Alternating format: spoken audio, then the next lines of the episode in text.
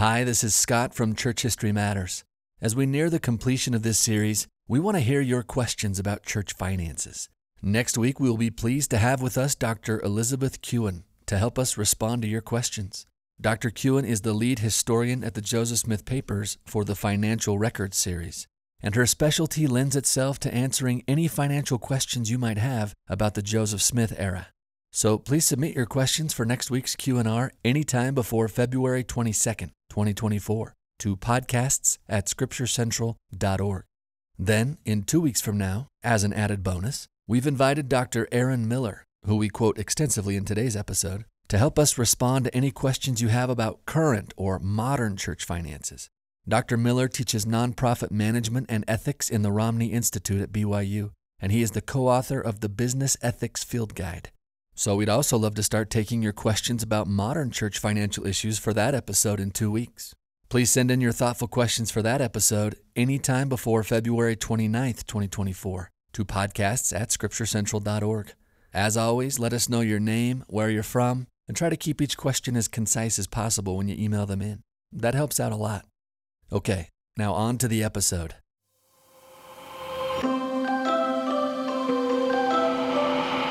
How does the church justify putting in over $1 billion to build a mall in downtown Salt Lake City? And did they use tithing money to do that?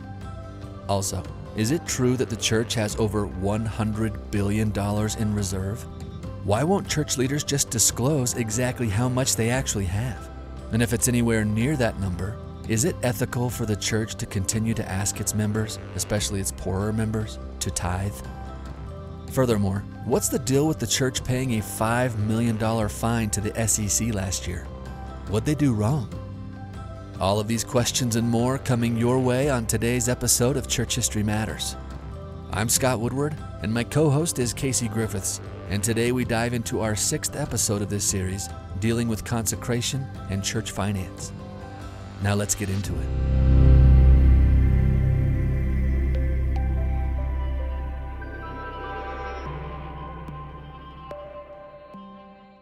Hello, Scott. Hello, Casey.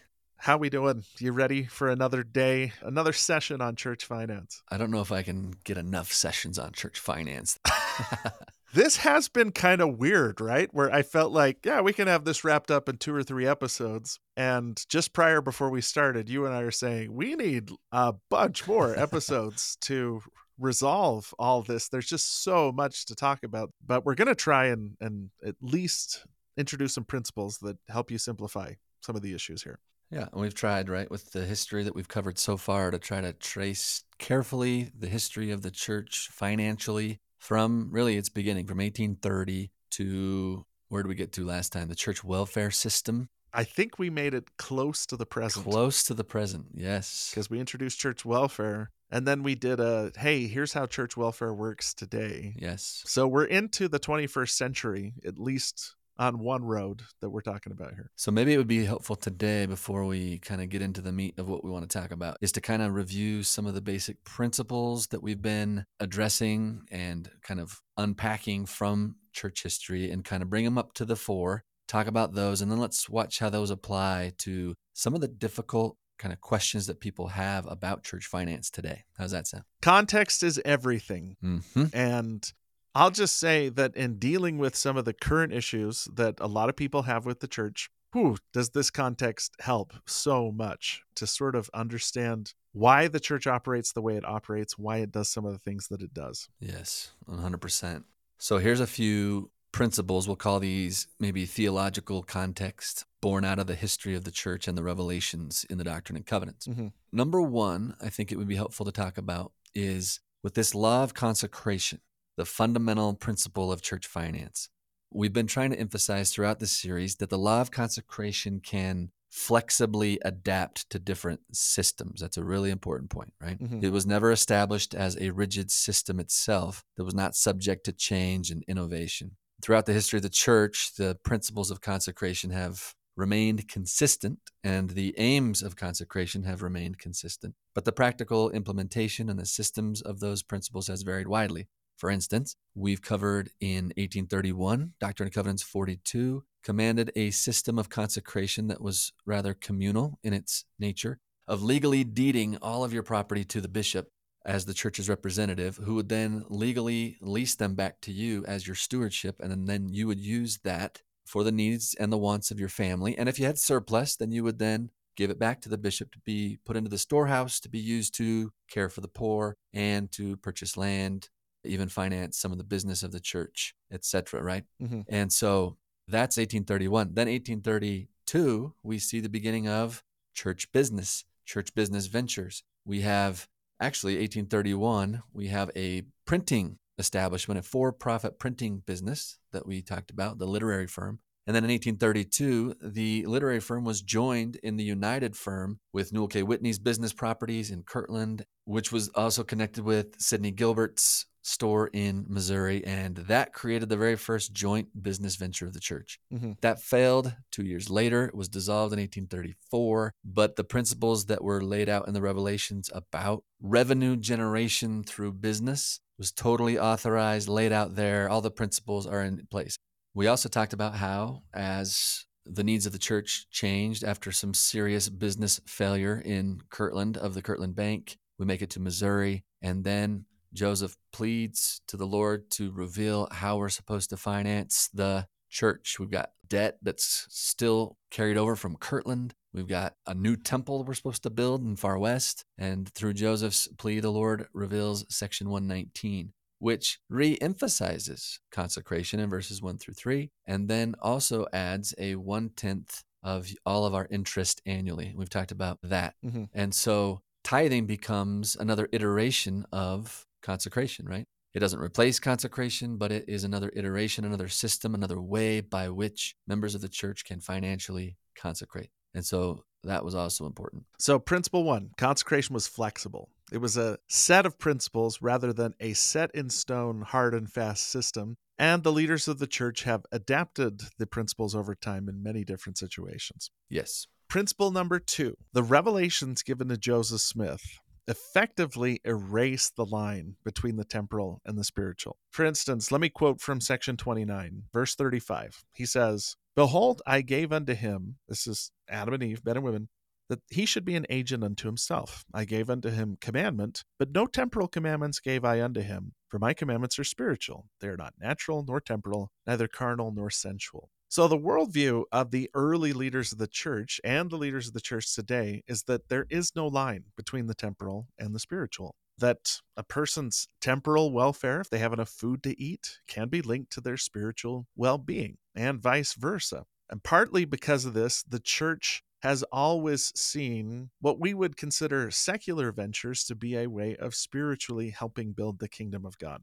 This was in part because the church existed on the frontier, and often they were the only organization with enough capital and resources to launch major ventures. It was also partially because of the unique nature of the leadership of the church, where instead of most church leaders being guys like you and me, Scott, guys with um, backgrounds in history and theology, they could be guys like Brigham Young, who was a glazier. He he built glass. Or guys like N. Eldon Tanner, who was a financier, who was really good at stuff like this. The leaders of the church, if you run down the current leadership of the First Presidency and Quorum of the Twelve, doctor, Supreme Court lawyer, uh, Utah Supreme Court, right? Yeah, Utah Supreme Court. You've got an airline pilot. Yeah. These people come from all different walks of life. And the historical record shows that traditionally the church has been willing to invest in business ventures as a way of accomplishing its purposes. You can go all the way back to the literary firm. That's one of the earliest examples. They're going to pool their resources so they can publish the scriptures. The Kirtland Safety Society, which didn't turn out too great, but was a church operated venture. In Nauvoo, you have the Nauvoo House, which is going to be a hotel people can stay in, and the Maid of Iowa, which is a steamboat to bring people to Nauvoo. When you get to Utah, you've got ZCMI, Zion's Cooperative Mercantile Institute. Yeah. Even stuff like in Utah, almost every hospital is part of the Intermountain Healthcare Network that was started by the church, sold in the 1980s. We talked about the Polynesian Cultural Center. The church has a theme park to help pay for its students that come from Oceania and Asia to finance their schooling. Deseret Book Deseret livestock, real estate investing, all that stuff. Principle number two is the church and the revelations it's based on don't draw a fine line between temporal and spiritual things. In fact, the two are treated as the same. And if you can accomplish something that you need to do spiritually, like build a temple using temporal tools, go for it so much the better. The important thing here is we get the work done that we need to get done. And that's the only way you can build a temple, right? Yeah. Is by having contractors come out and build it. We need architects to design it. We need people with skills and we need to compensate them for those skills and the materials and all those things. Yeah. Absolutely.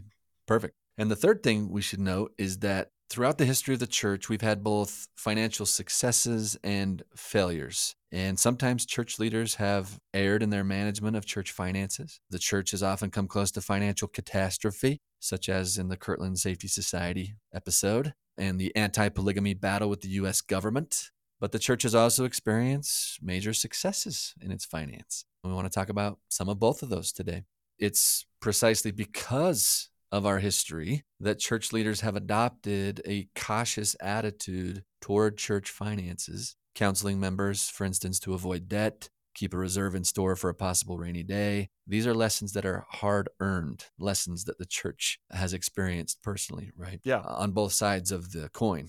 So, yes, there's been some ups and downs financially in the church, Casey, and we want to talk about even more of those today. And we want to kind of talk about them in context of some of the modern financial controversies that are kind of swirling around still today.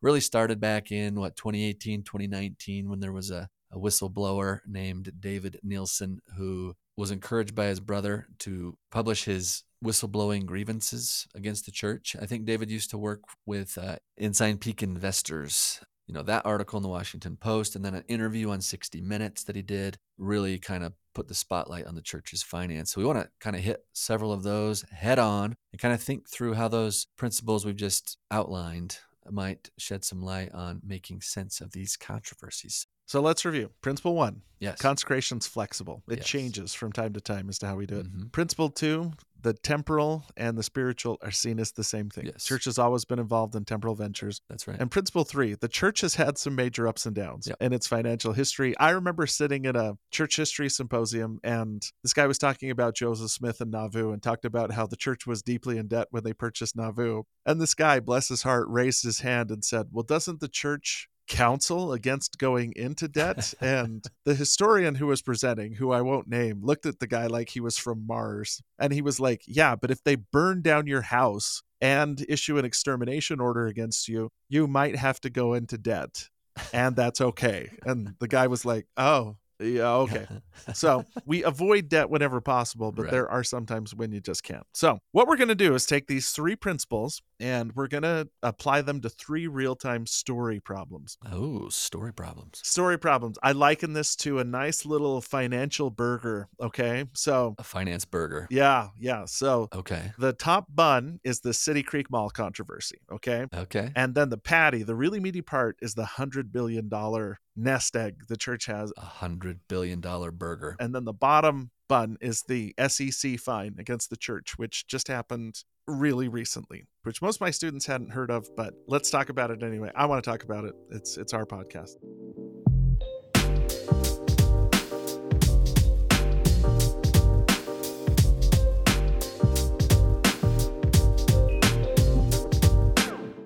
Story problem one. So this is the City Creek Mall controversy. This is the top bun. City Creek Mall controversy, yeah. And I'm going to credit Mormonr. They are a website uh, sponsored by the BH Roberts Foundation. They have a great little Q&A about the City Creek Mall controversy. So, here's the deal. That this goes back earlier. This is maybe the earliest 2008. So, 2008 Pre whistleblower. pre-whistleblower, yeah. In the middle of the so-called Great Recession that happened in 2008, the church announced that they were going to tear down the Crossroads Mall in downtown Salt Lake City and build a new facility called the City Creek Mall. Okay?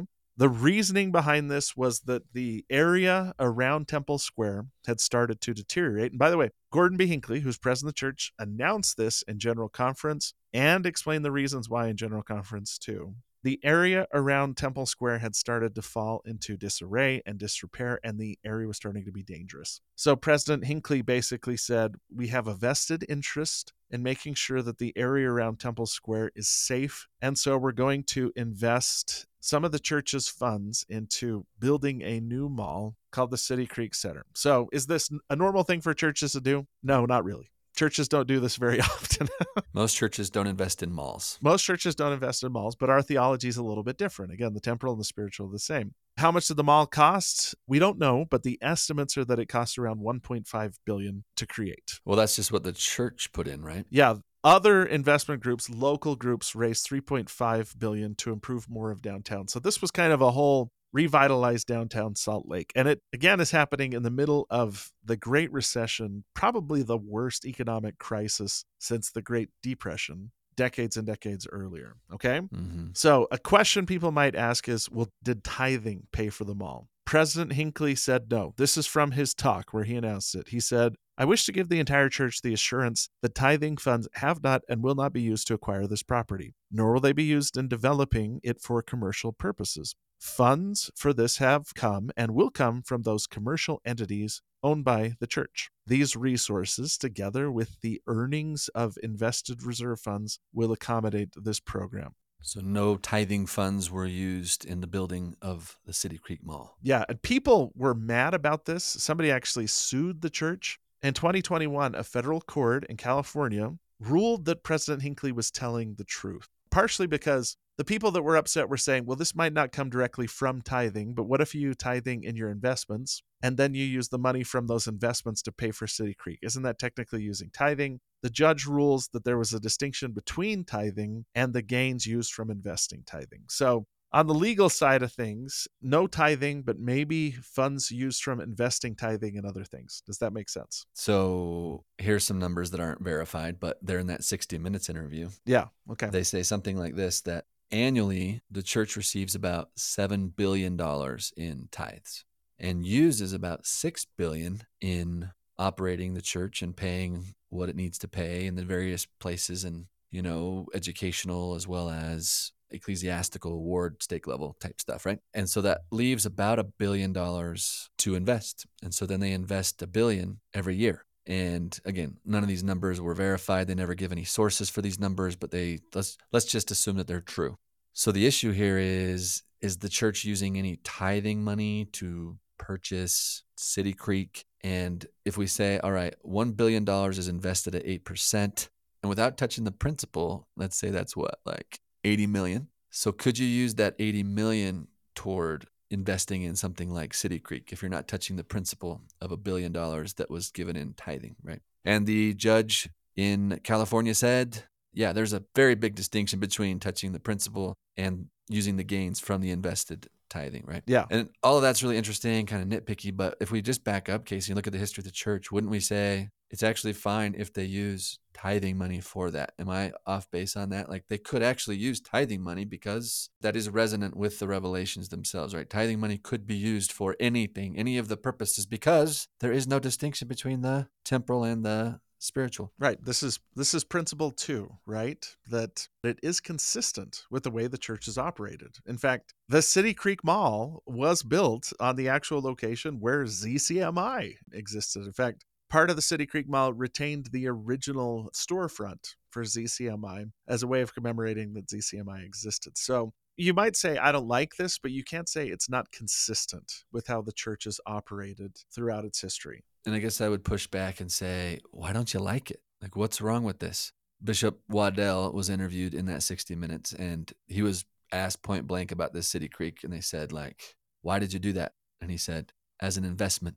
And they said, have you made money off of that? And he said, yes, we've, we've made money off this investment. This is a real estate investment that we've made money off of. And that money is now used to continue to address the needs of the church and to fulfill the mission right? All those funds are used to fulfill the mission. Nobody's getting wealthy off of those funds. All the funds, commercial or otherwise, are used to fulfill the mission outlined in the earliest revelations.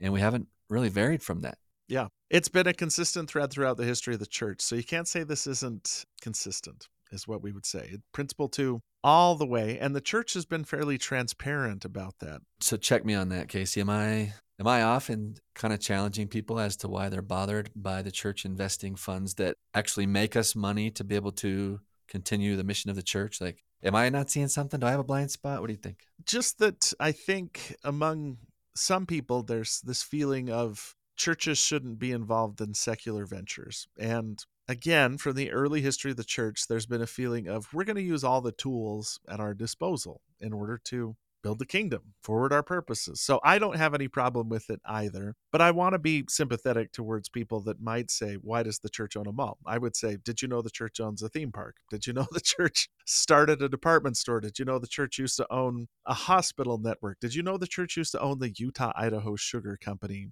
This goes back to uh, not a financial purpose, but a theological purpose, which is they just didn't draw a line between the temporal and the spiritual. And then all the money that they used from that was put back into the church for the accomplishment of the stated mission as outlined in the revelations right yeah so okay so maybe that's why it doesn't bother me is because i'm totally on board with the erasing of the line between the temporal and the spiritual because i don't know where to draw it uh, it's it's one and the same but it doesn't bother me either. If I can help somebody by giving them a blessing, great. If what they need is a meal, I'll pay for a meal. Again, where do we draw that line between temporal and spiritual? And is that an artificial line that we've just adopted as a society that in practicality really doesn't exist? Like, let's get real here. Yeah. That said, a couple things about the City Creek Mall. Sorry, yeah, back to the City Creek Mall. Back to the City Creek Mall. Does the church enforce a dress code? No, they don't. Other than no shirt, no shoes, no service.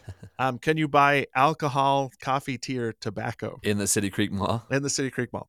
Yes, you can. Yes, there is a cheesecake factory which I have eaten at, and if I had wanted to, but I did not because I'm a Latter Day Saint, I could have purchased an alcoholic beverage. Well, the church doesn't own the Cheesecake Factory, right? They just rent space to it. Yeah. Like they rent space to the Disney Corporation, and they may or may not be a shady corporation. There's also an Apple store. There's a Rocky Mountain Candy Factory. There's a Deseret Book, all this stuff. Is the mall closed on Sunday? Yes, that's closed on Sunday is all this hypocritical? Is it hypocritical for the church to own a place where you can buy an alcoholic beverage? I would say they don't own the place, they rent the place, and then it's up to the proprietors of the establishment. Like if the church was saying, hey, Cheesecake Factory, you can't sell anything with coffee or alcohol, people would be crying foul the other direction. Like at a certain point, they own the property, but they don't tell people how to run their businesses other than within these general kind of rules that you would probably find in any sort of mall in the United States. Mm-hmm. So,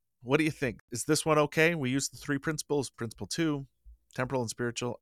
I'm going to say I'm okay with the church owning a mall. Yeah. And this would be an example of a financial success. Yeah. In the history of the church. Uh, this was a wise investment. It's paid off. We've, I think, if I understand correctly, made our initial investment back and are continuing to make money off of this. And that money then goes back into fulfilling the mission. Yeah.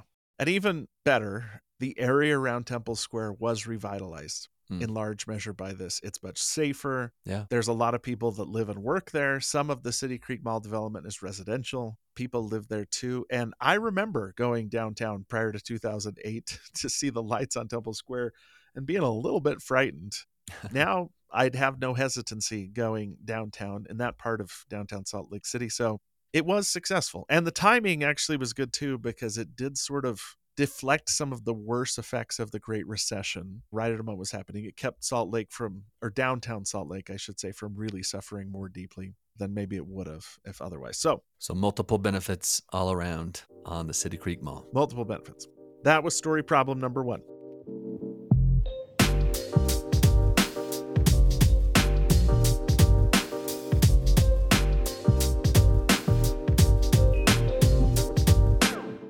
Here's story problem number two. Story problem number two. This is the meat patty in the financial burger. Oh, now we're getting to the meaty issue.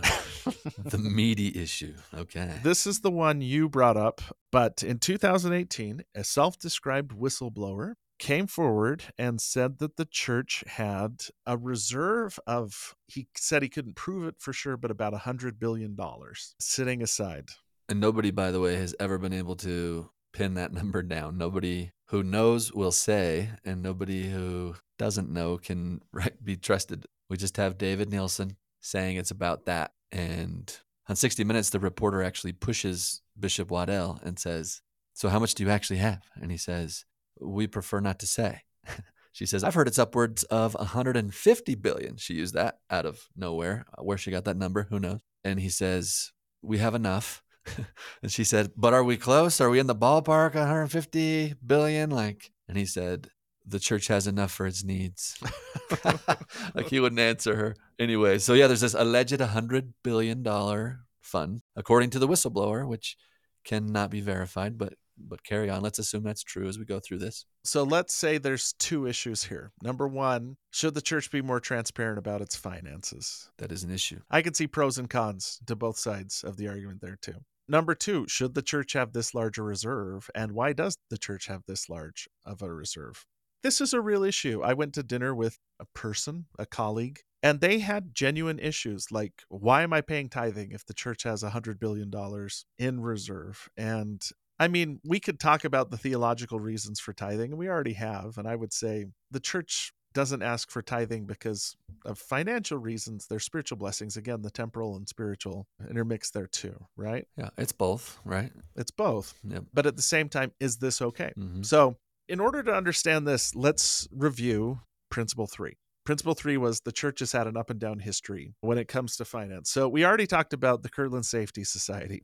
You could go back before the Kirtland Safety Society and say the trials in Missouri wipes out pretty much all the financial reserves church has in Missouri. Church in Ohio has to bail them out. Church in Ohio builds the temple. The temple in Ohio is incredibly expensive. They try to set up the Kirtland Safety Society to offset that. The society fails. Then the Missouri persecutions. I mean, the early church is one financial disaster after another, some of which are the result of errors made by church leaders, most of which are the results of external persecution against the church. Mhm. The bottom line is these failures made church leaders extremely cautious when it came to church finance and how they managed church finance. Now, you could extend that timeline out and say the battle with the federal government over plural marriage and consecration almost wipes out the church financially.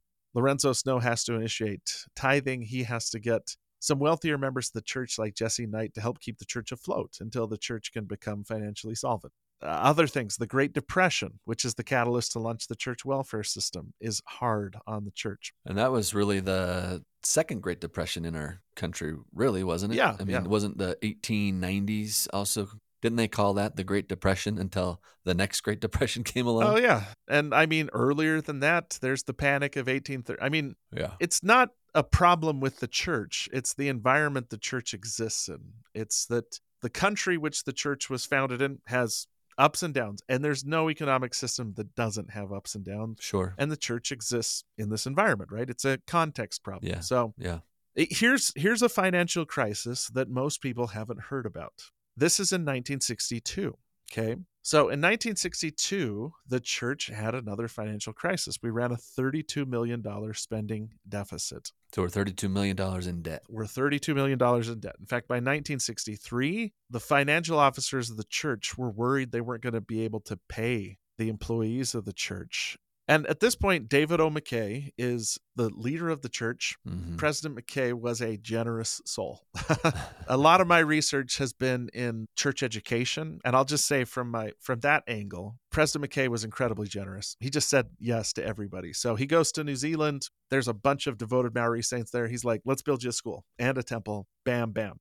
Has a counselor, Marion G. Romney, who's from Mexico. Let's get those guys to school. For a while, there was a huge church school system that existed in Mexico. Pretty much everywhere President McKay went, and he's the first prophet to really travel worldwide. Let's go to Holland. You guys need meeting houses. Let's go to Southeast Asia. You guys need meeting houses. Let's go to the Pacific. You guys need meeting houses. Everywhere he goes, they are building. And there's also some behind the scenes things happening with some people within the church who are just really excited to build the kingdom and are building all over the place. Isn't his counselor, Henry D. Moyle, a, a big driving force behind a lot of that? Yeah, Henry D. Moyle could really be summed up as an if you build it, they will come.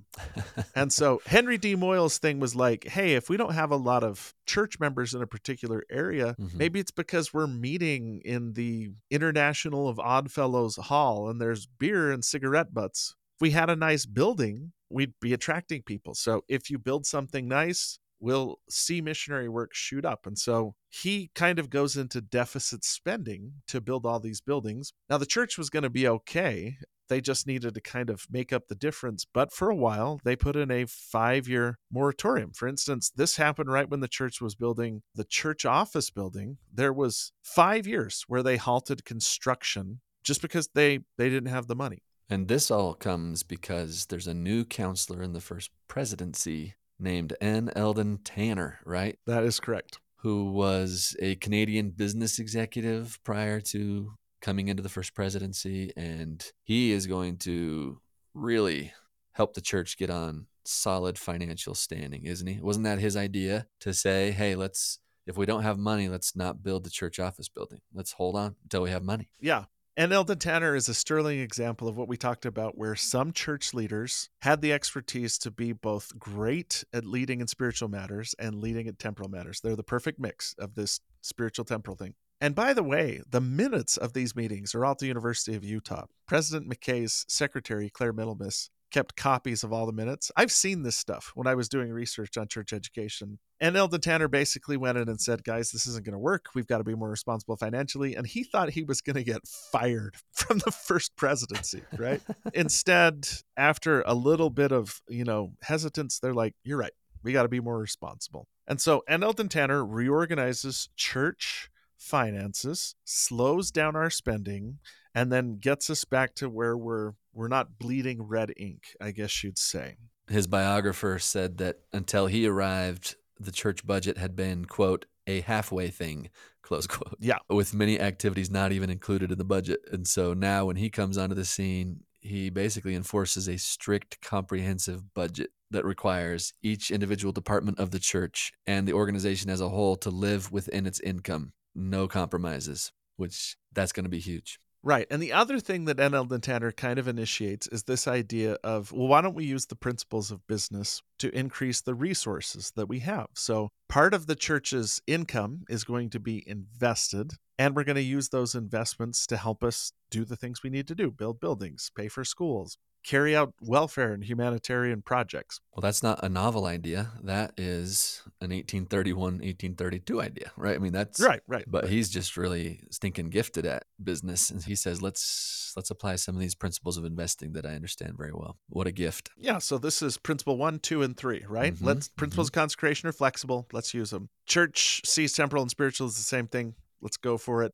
And principle three, church is up and down. While we're down, let's tighten the belt. Let's use business principles to allow the church to survive while we're up and we're doing okay. Let's invest some of the funds that we have so that we can have more resources if the, a lean period comes along. This is the whole book of Genesis seven years of plenty and seven years of famine. Mm-hmm. So while we've got seven years of plenty, let's put aside a little bit of that and let's invest it. And basically, in the 1960s, the principles of consecration were reorganized to create the situation we're dealing with now. But I mean, as late as the 1960s, in the last half century, the church was in trouble financially and they had to reorganize to fix it. So the default setting today is that everybody, including members of the church, just assumes that the church has always been rich and we've always been doing okay. And that's just not the case. It was really N. Eldon Tanner. We're giving him primary credit, but there's a bunch of people involved in this. Gordon B. Hinckley's involved in this, a ton of people that follow this. Yeah.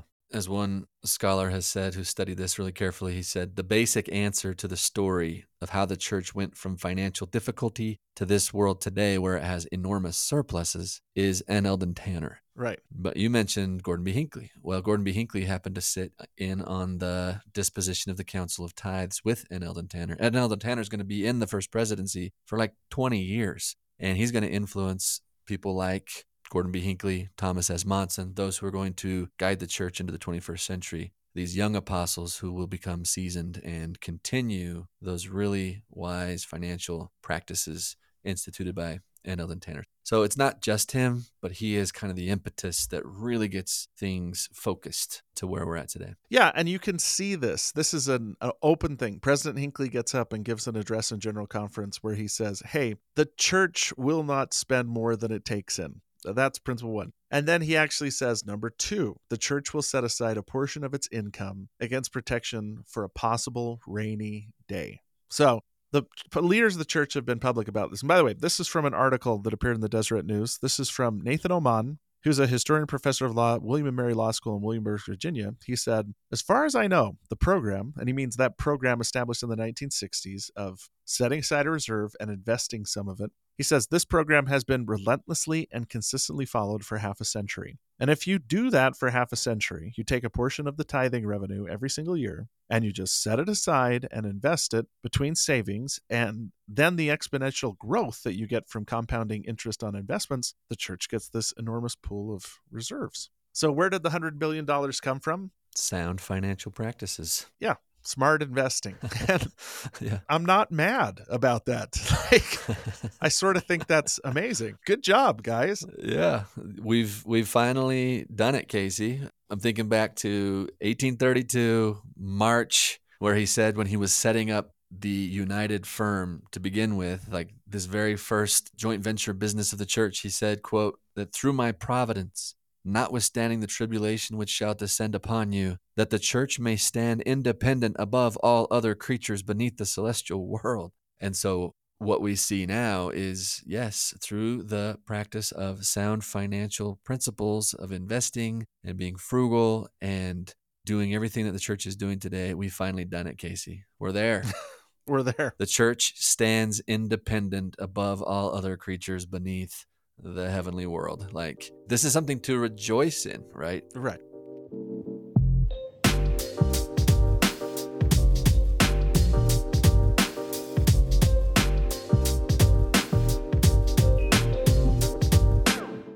Now, let me address those two concerns we brought up earlier. Should the church be more transparent about its finances? Good question. I don't know.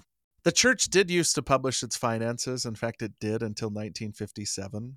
And transparency is good. I totally agree. And the church does do a ton of audits. I have sat through many church audits, and I'm not a finance person, and they were painful. But I can tell you right now, as a former ecclesiastical leader of a ward, you get audited a lot. And they try to account for every penny, and they're very sound financially. Mm-hmm. At the same time, too, if the church was more transparent with its finances, would that be helpful? What's the positive other than painting a huge target on the church's back by everybody that's out there? I just, like I said, I'm back and forth in saying uh, transparency is good, but in this particular case, as a church officer, I saw so much internal transparency and auditing that I feel pretty good that there's nothing shady going on. Does that make sense? Yeah, 100%. And in that 60 minute interview, you have Bishop Waddell who's being pushed on that point and saying, why not just disclose the number. Two of the things he says are number one, we want to stay focused on the mission, not distract with the money. The mission more than the money. And you start, you know, throwing the number of the money around, and he says, then church members want to tell you how to spend the money. We don't want to just really flaunt the number about the money.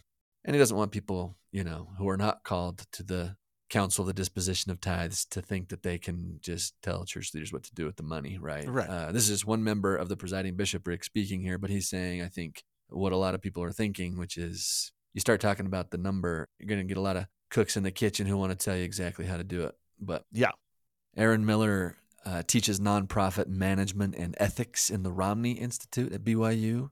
He also helps direct the Ballard Center for Social Impact co author of Business Ethics. I mean, this guy swims in these waters. He wrote this awesome article on Public Square magazine, which addresses this very question about transparency. I thought this was insightful.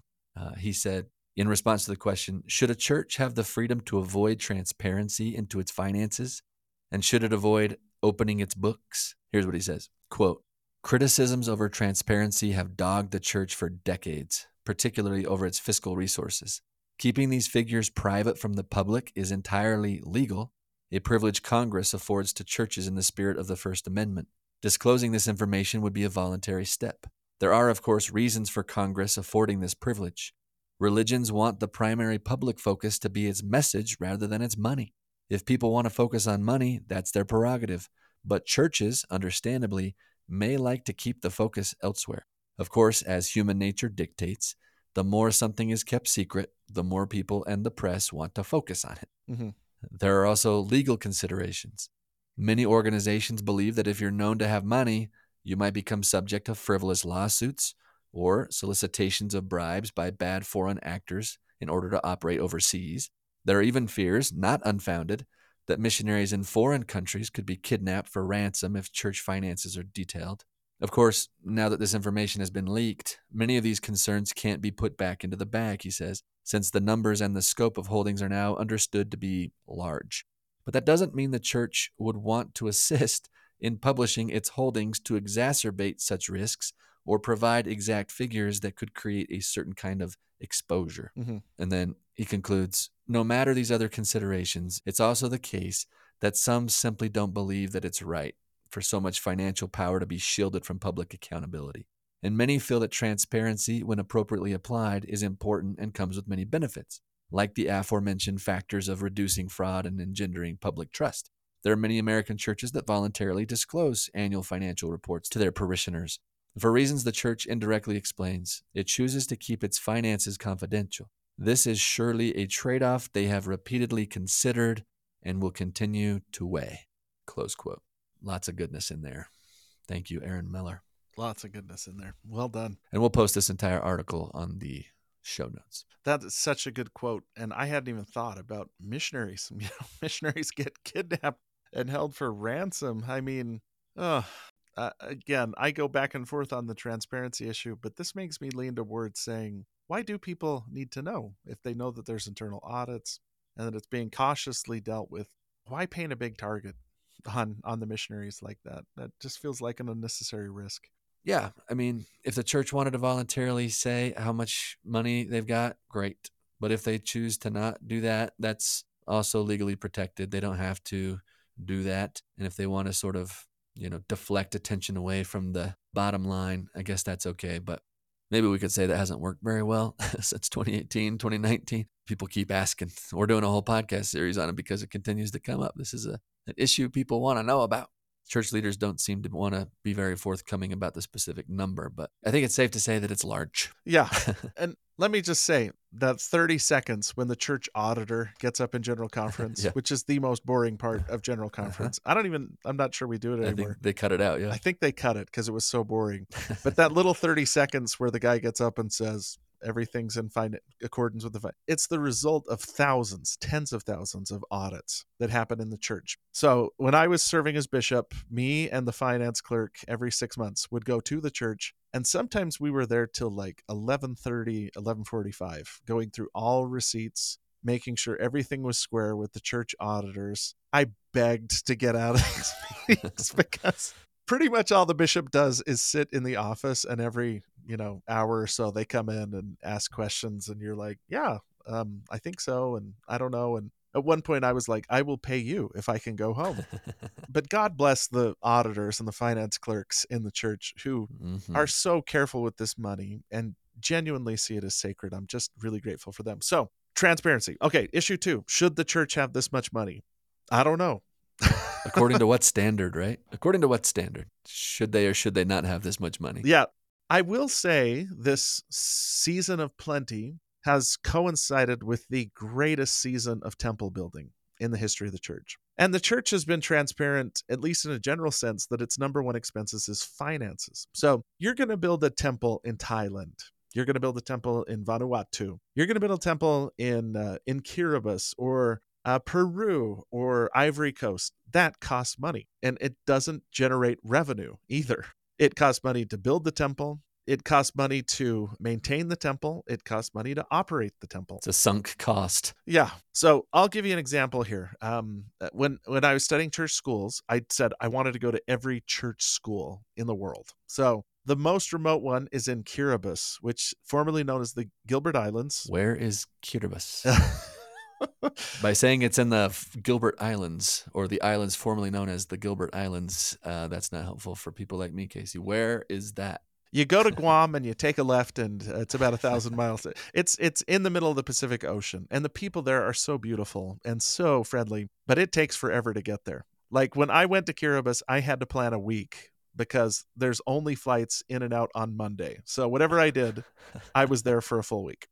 Um, I went there. There's a school that the church operates. Kiribati, or at least the main island of Kiribati, is on an atoll that at its widest point is um, 800 uh, meters. So most places you can stand in the ocean, throw a rock, it'll land on the other so- side of the ocean. How do you maintain buildings when there's salt water spraying it from both sides at all times? Church spends a ton of money just maintaining that building. Wait, so how so how big is Kiribati? Kiribati is, I mean, if you count water, it's bigger than the United States. I'm not counting water. if you count land, it's smaller than the average county in Utah. Okay. Okay. Mostly water. Church operates a school there. The school has to be made, you have to put this thick oil paint on everything so the salt just doesn't corrode it. The church has little church houses all over the island. The land is threatened because of rising sea levels. The highest point in Kiribati is eight meters high. So if the sea levels go up at all, these people are in danger of literally losing the land that they're on. Holy cow. I went there. The people took great care of me. They were so kind and generous. But I thought to myself, this is so remote. Yeah. They'll never get a temple like I had several people say, "Yeah, we're saving to go to the temple." I had other people say, "A temple is a temple trip is a once in a lifetime thing." Wow. First, you save up enough money to go to Fiji. Wow. A couple years after I got home, they announced a temple in Kiribati, Mm. and I don't know if people understand how expensive and how resource consuming it's going to be to build a temple Yeah. in this little tiny island where honestly if there's a bad storm they don't have sugar for 2 months so, how do you get everything there to build the temple? How do you maintain the temple? And why would you do that? Because a lot of people from Kiribati, by one estimate, about 16% are Latter day Saints. wow. We're building a temple because we believe the temple helps them gain eternal life. So, I mean, that's where the church spends its money temples, buildings, education. That's the mission. That's the mission. if nobody's getting rich, and that's another point I would say, is nobody's accusing Russell M. Nelson of, you know, living in a gold plated mansion. And the money's being spent on stuff like this that Latter day Saints see theologically, economically, and educationally as necessary for the welfare of these people's lives and souls. That's great. If they have more money to do that, I'm okay with it. I saw, I saw where the money went to in this little tiny island nation, and I'm, I'm good.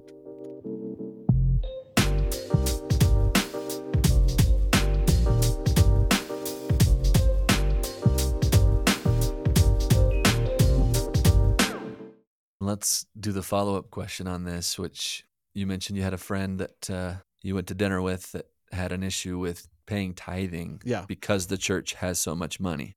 Let's think about that for just a second, because this is an important concern. Like, should the church continue to ask its members to tithe when it has a $100 billion reserve? Yeah. Now, we don't know for sure that it has a $100 billion reserve, but let's assume that it does. Should the church continue to ask its members to tithe? Or let me phrase it a little differently Is the church taking advantage of its poor members by asking them to tithe? I think that's really the rub, right? Yeah. One way critics want to frame it is that this wealthy church doesn't actually need the tithing of its members. And so those that pay their tithing are suckers, right? They're just playing into the church's clutches, whatever, right? Yeah. Our very own Stephen Jones from Scripture Central interviewed Aaron Miller. Uh, it's an excellent interview. Highly recommend. We will link in the show notes. It was actually from that interview where I heard Aaron say the following about this very point. What would happen, he asked, if church members stopped paying tithing today? And let's assume that the church expenses continued as they are, they don't go up at all. The question is, how long would the church be able to continue to cover its costs? And he put together a rough calculation given how much expense the church has, given, let's say, a little more, he said, than $100 billion. And he said, if members stop paying tithing today and the church expenses continued as they are today and they don't go up at all, then the church could cover its costs for the next 16 or so years. That's it. he said if there's an economic downturn, then of course all the invested money would also shrink. And so then you'd have about eight years, he said, somewhere between eight and 16 years until all church funds dried up. That's it. Uh, Casey, from what I understand, the Lord intends for this church to last longer than the next 16 years, right? uh, and so I guess this just pushes against that kind of flawed thinking that the church has so much money that church members don't need to tithe. It's like, well, actually, the church continues to grow. The expenses continue to go up. We're building temples like we've never built temples before. Yeah. There's so much expansion in, in missionary work, seminaries, institutes, everything that the church is doing that's very much on mission needs to be funded. And honestly, like we're only a decade or so out in terms of being able to be financially solvent without any additional income. Yeah. One more interesting statistic he threw out. He said if you look at the Harvard endowment, which is about $50 billion, and then you divide that number by the number of students that their endowment serves, that's equal to about $2.3 million per student. That's students in any given time that are active in Harvard. So that's like saying basically, if you divide it up among the students, each student has $2.3 million in their bank account attached to them, as it were, right? Just for this thought experiment. Right. He then used the University of Utah, since it's a public institution that also has an endowment of a little over a billion dollars. If you divide that endowment by the number of active students at the U, then they have around $38,000 per student. Now, if you take the church's endowment, and let's assume it's a little over 100 billion, and divide it by the number of church members, okay? He said, if you do that, then each church member has around $6,000. That's it. So looking at the you know constituency that they're serving right mm-hmm. and thinking about okay this is a nonprofit that has purposes to serve this group of people you know harvard is serving its people with 2.3 million dollars per student the church $6000 per member now harvard spends its money on primarily education the church spends its money also on education oh and welfare and building temples and missionary work and seminary and institutes and on and on and on, right? Yeah. There's all these ongoing activities that the church is a part of here that has you know so many needs for its money right this isn't just a philanthropic organization that's waiting around to see a cause that it can donate its money to like that's not what the church is it's an active organization that continues to need money day after day, week after week, year after year for the ongoing expenses of the church. And so, yeah, some fun thought experiments from Aaron Miller. Uh, super interesting. I'll post links in the show notes to both his article and this great interview. And let me back that up too, especially the idea that the church is stealing from poor people by making them pay tithing. Right. When I was in Kiribati, I went to the Institute of Religion that was there. Kiribati is an incredibly poor nation, not not for any fault of their own. They just have a ton of resources. I interviewed the institute director. Um, out in the lobby was a young lady sitting there on her laptop. She had a laptop, and I went over and talked to her and said, "What are you doing?" She goes, "I'm taking an accounting class." And I go, "Really? And who through?" BYU Pathways. I come to the institute because they have Wi-Fi here, and I can use that to take those classes. So she was benefiting. I I don't know what she paid in tithing. I didn't ask, but she was benefiting from it. Second thing, a couple years ago, a church historian named D. Michael Quinn, who has an interesting past to say the least. We won't get into it.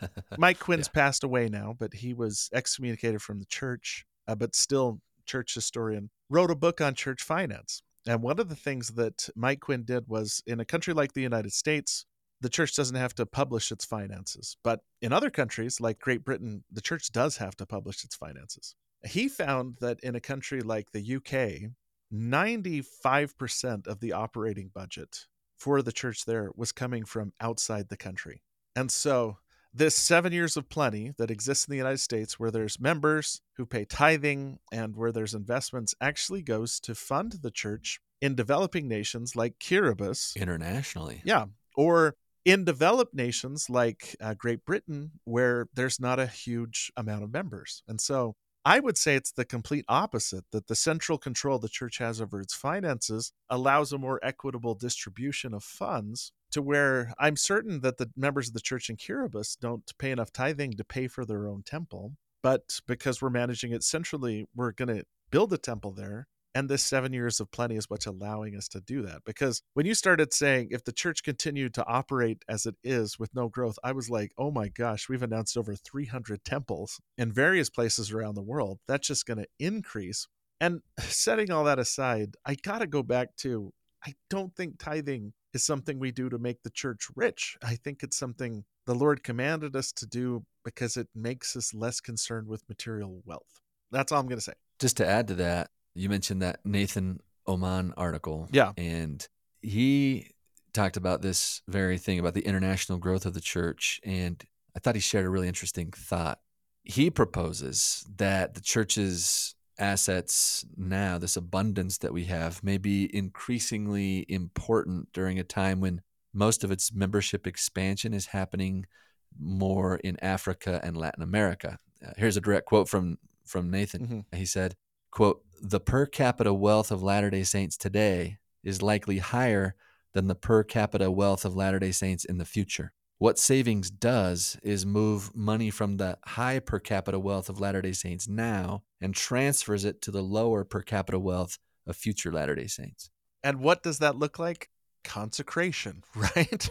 Yes. We're no poor among them. In this case, it's national consecration where the members of the church in developed countries are helping the members of the church in less developed countries. And that's seen uh, through temples, buildings, the Perpetual Education Fund, Yeah. all kinds of things that can assist and are important in assisting in doing these things. So honestly, $100 billion, yeah, it's a season of plenty. yeah. In fact, one more thing. The whistleblower guy published this, and the Wall Street Journal published a major article. And when church leaders were asked, why do you have this big reserve? They generally said, for a rainy day. And when the Wall Street Journal said, what kind of rainy day could you be talking about? This article was published in the winter of 2020. Okay. The next month was when the COVID 19 pandemic swept the world and threw everything into upheaval. And so I was kind of like, they asked the question, what kind of rainy day are you talking about? And then less than a few weeks later, There's an example. there's an example of how volatile the world that we live in is right now. So it's just a good idea to have something set aside uh, that you can use for a possible rainy day. Bam.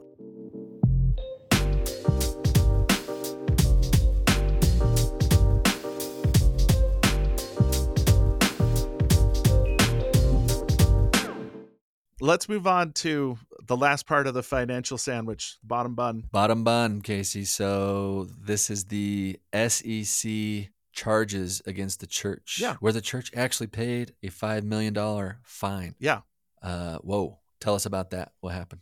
This was from 2023, February 21st, 2023. Okay, so pretty recent. Yeah, the SEC released a statement where they said they announced charges against Ensign Peak Advisors, a nonprofit entity operated by the Church of Jesus Christ of Latter day Saints. Ensign Peak Advisors were fined for, quote, failing to file forms that would have disclosed the church's equity investments and for instead filing forms for shell companies that obscured the church's portfolio and misstated Ensign Peak's control over the church investment decisions. The SEC also announced charges against the church for causing these violations. To settle the charges, Ensign Peak agreed to pay a $4 million penalty, and the church agreed to pay a $1 million penalty. Okay, so let's unpack that. So Mm-hmm. so the church owns this investment company called Ensign Peak. Advisors. Ensign Peak Advisors, Ensign Peak Advisors, Inc. Inc. Yeah.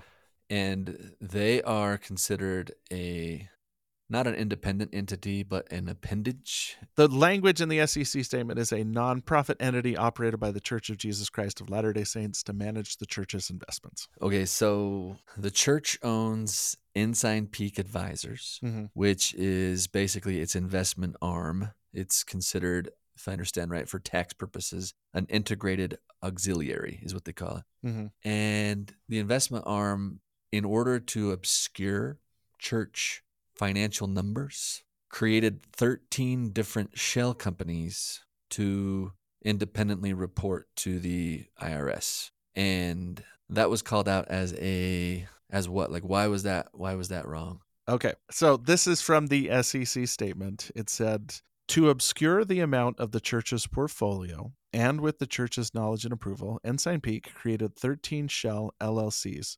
ostensibly with locations throughout the U.S., and filed Forms 13F in the names of these LLCs rather than in Ensign Peak's name. This order finds that Ensign Peak maintained investment discretion over all relevant securities, that it controlled the shell companies, and that it directed nominee business managers, most of whom were employed by the church, to sign the commission's filings. The Shell LLC's Forms 13F misstated, among other things, that the LLCs had sole investment and voting discretion over the securities. In reality, the SEC's order finds Ensign Peak retained control over all investment and voting decisions. That's the wording from the SEC's statement. so the concern is there was some misdirection here deliberate misdirection pretending like there's 13 independent companies, but really Ensign Peak was pulling the strings on all 13. And, and I should mention um, the church issued a statement the same day that the SEC made its statement, too. Okay. What does the church say? Here's the church's side of things. The church side said since 2000,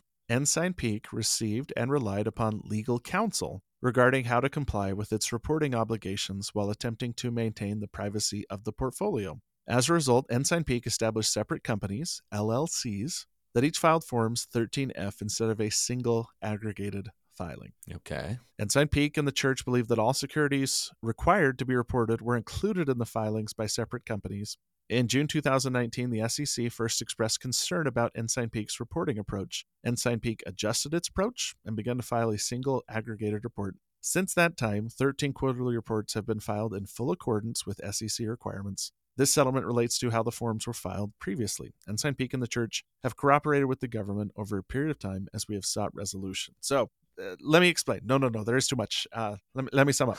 Um, Ensign Peak created 13 companies Yeah. so that it could report its income, which was in the billions of dollars, in these separate, smaller company filings. So that they could deliberately obscure the amount that the church actually holds, right? This is a deliberate move to obscure the number. Yeah. So uh, the SEC, the Security Exchange Commission, this is the U.S. government, basically said they should have been filing an aggregated report that put all those together instead of being 13 separate reports. The church said they did this based on legal counsel. See, that's part of the SEC filing that's disputed is the SEC filing says they did this with full knowledge of the leaders of the church. The leaders of the church are saying we did this on counsel of our, our legal advisors for the church. They've hired lawyers to counsel them about these kind of complex financial legal issues. Yeah.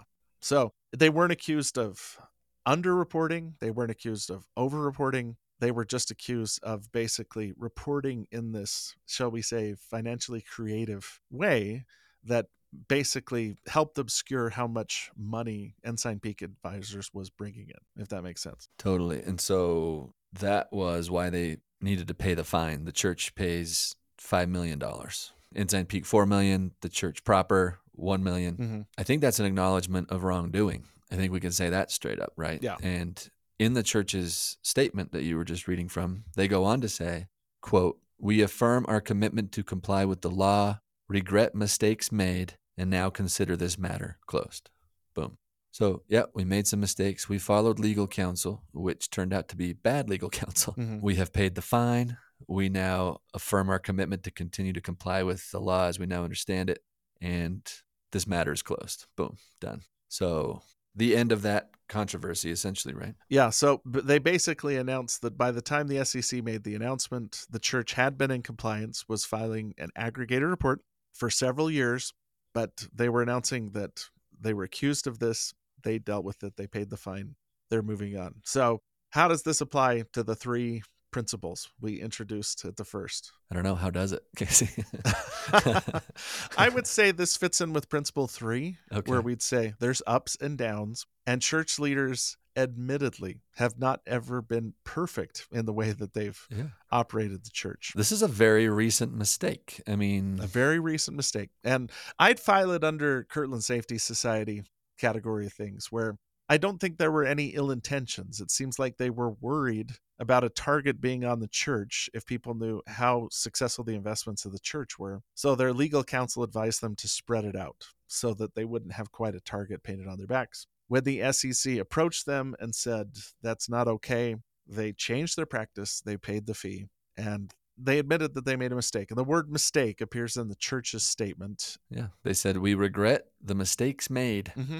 Mm-hmm. Close quote. Yeah. So I would say they made a mistake, they corrected the mistake, they paid the fine, and they moved on. So the SEC fine is not some sort of gotcha moment where they discovered some shady financial dealings of the church and, you know, somehow exposed what all the critics believe to be true about the big, bad, evil church, right? That's just hoarding poor people's money, right? Like the worst possible way you can paint it. Yeah. When you actually shine the light on this, it's just lawyers advise them to split up their reporting into 13 different shell companies. That shouldn't have happened. Right. They got a $5 million fine. They've paid it.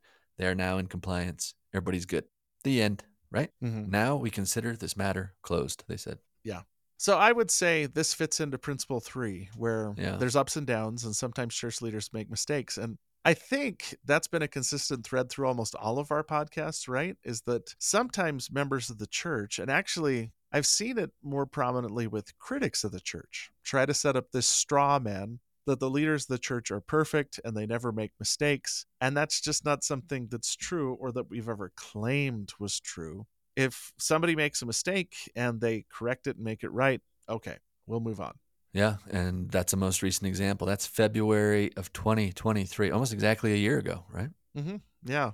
So, uh, yeah, I think that this is consistent with the history of the church too, to say that times like the Kirtland Safety Society or the financial crisis of the early 1960s, church leaders made mistakes. Yeah. Again, uh, the thing that I keep coming back to is this is a mistake in reporting. it's not a mistake when it comes to they they weren't accused of any malfeasance as to how they spent the money, how they earned the money. Nobody is saying that the members of the Quorum of the Twelve are multimillionaires who are living large and going on Caribbean vacations off of this money that was earned. In fact, all this money that the SEC was concerned with is still going towards those charitable causes, education, missionary work, uh, temples, meeting houses, and all those things. So to me, this is not a big deal. I mean, I can accept that church leaders made a mistake, but they were acting on the advice of legal counsel and were probably doing what they thought would protect the church, but they messed up. And so they corrected it. I'm good. Boom. The end. So that's the last part of the burger. Okay, so the top bun was the City Creek Mall. City Creek Mall. Yep. The middle meaty piece was the $100 billion. Yeah. And the bottom bun was the SEC fine that was recently paid. Yeah. And all that together equals the financial controversies burger of the last few decades. Yep. That's pretty much it. That's pretty much it. And are we saying, Casey, are we saying that collectively that's just one big nothing burger? Boom. I set you right up to say that. Bump, set, Bam. Um, the whole burger analogy came out naturally in our conversation, but I knew at some point I was like, Scott's going to say this is a nothing burger. I didn't do that intentionally. It was just a nice bit of serendipity that all came together for us. A little serendipity for you. I mean, basically, if we pull back and we look at all three of these story problems, we'll see that A, what the church has done financially the last few years has been completely consistent with its history, it's consistent with its theology, it's consistent with its practice, and it's also morally ethical. I mean, they made mistakes. When they made mistakes, they corrected them. That's what an ethical person does. And we all make mistakes. So, unless you're ascribing absolute perfection to the church and its leaders in every realm of life, this doesn't feel like uh, anything that's too big a deal to me. And in some ways, like you said, parts of the story are really, really inspiring. Like, this is a good model for how a person should lead their life financially. Be careful, be um, cautious in what you spend, and keep aside a, a reserve just in case something bad happens that's beyond your control. Yeah, in fact, this reminds me of a great quote from President Hinckley where he compares the church to our own personal finances. He says this, quote, "In the financial operations of the church, we have observed two basic and fixed principles. One, the church will live within its means. It will not spend more than it receives." And this all grows out of the N. Eldon Tanner era, by the way. church hasn't always lived this way, but Yeah. Two, a fixed percentage of the income will be set aside to build reserves against what might be called a possible rainy day. And then he says, For years, the church has taught its membership the principle of setting aside a reserve of food as well as money to take care of emergency needs that might arise. We are only trying to follow the same principle for the church as a whole. So I think that's awesome. Some practical takeaways from all of this is hey, let's be smart like the church Yeah. in our own personal finances, right? Let's not spend more than we have and let's maybe even invest uh, some of that money for a possible rainy day. Yeah. Wise counsel, and you can see that it actually works when you look at the church as a whole, like it's working marvelously well for them. Uh, it will work for us too. So keep a financial reserve. If you mess up, fess up, admit mistakes, pick yourself up and move on. Yeah. The financial controversies of the church make sense in the context of the financial history of the church. That's why we hope that this has been helpful to you, our listeners, to understand this doesn't come out of the blue and it's not abnormal. It actually is totally consistent with the financial principles that the Lord laid down in the revelations given to the early church and what they look like when applied in the 21st century church. So we're probably not at the end of the church's financial controversies, but as as long as the church exists and the church continues to be true to the principles it was given in its early history, we probably will run into some of this stuff, but we'll also be able to accomplish and do wonderful mm. things. I mean, there's a temple coming to Kiribati. I'm over the moon for those people. Scott, you served your mission in Thailand. There is a temple in Bangkok. Yes, temple was just dedicated last October. That's outstanding. That's awesome. President Nelson announced a temple in Moscow, Russia. How the heck are we going to get that done? I don't know. but I have faith that we have a way to get it done, and the Lord's going to bless us with the means to accomplish his works. Beautiful. Thank you for listening to this episode of Church History Matters. Next week, we're excited to be joined by Dr. Elizabeth Kuehn to help us respond to your financial questions about the Joseph Smith era. So, again, please send those questions in by February 22nd, 2024 to podcasts at scripturecentral.org. We look forward to hearing from you. If you're enjoying Church History Matters, we'd appreciate it if you could take a moment to subscribe, rate, review, and comment on the podcast. That makes us easier to find. Today's episode was produced by Scott Woodward and edited by Nick Galieti and Scott Woodward, with show notes and transcript by Gabe Davis. Church History Matters is a podcast of Scripture Central a nonprofit which exists to help build enduring faith in Jesus Christ by making Latter day Saint scripture and church history accessible, comprehensible, and defensible to people everywhere. For more resources to enhance your gospel study, go to scripturecentral.org, where everything is available for free because of the generous donations of people like you.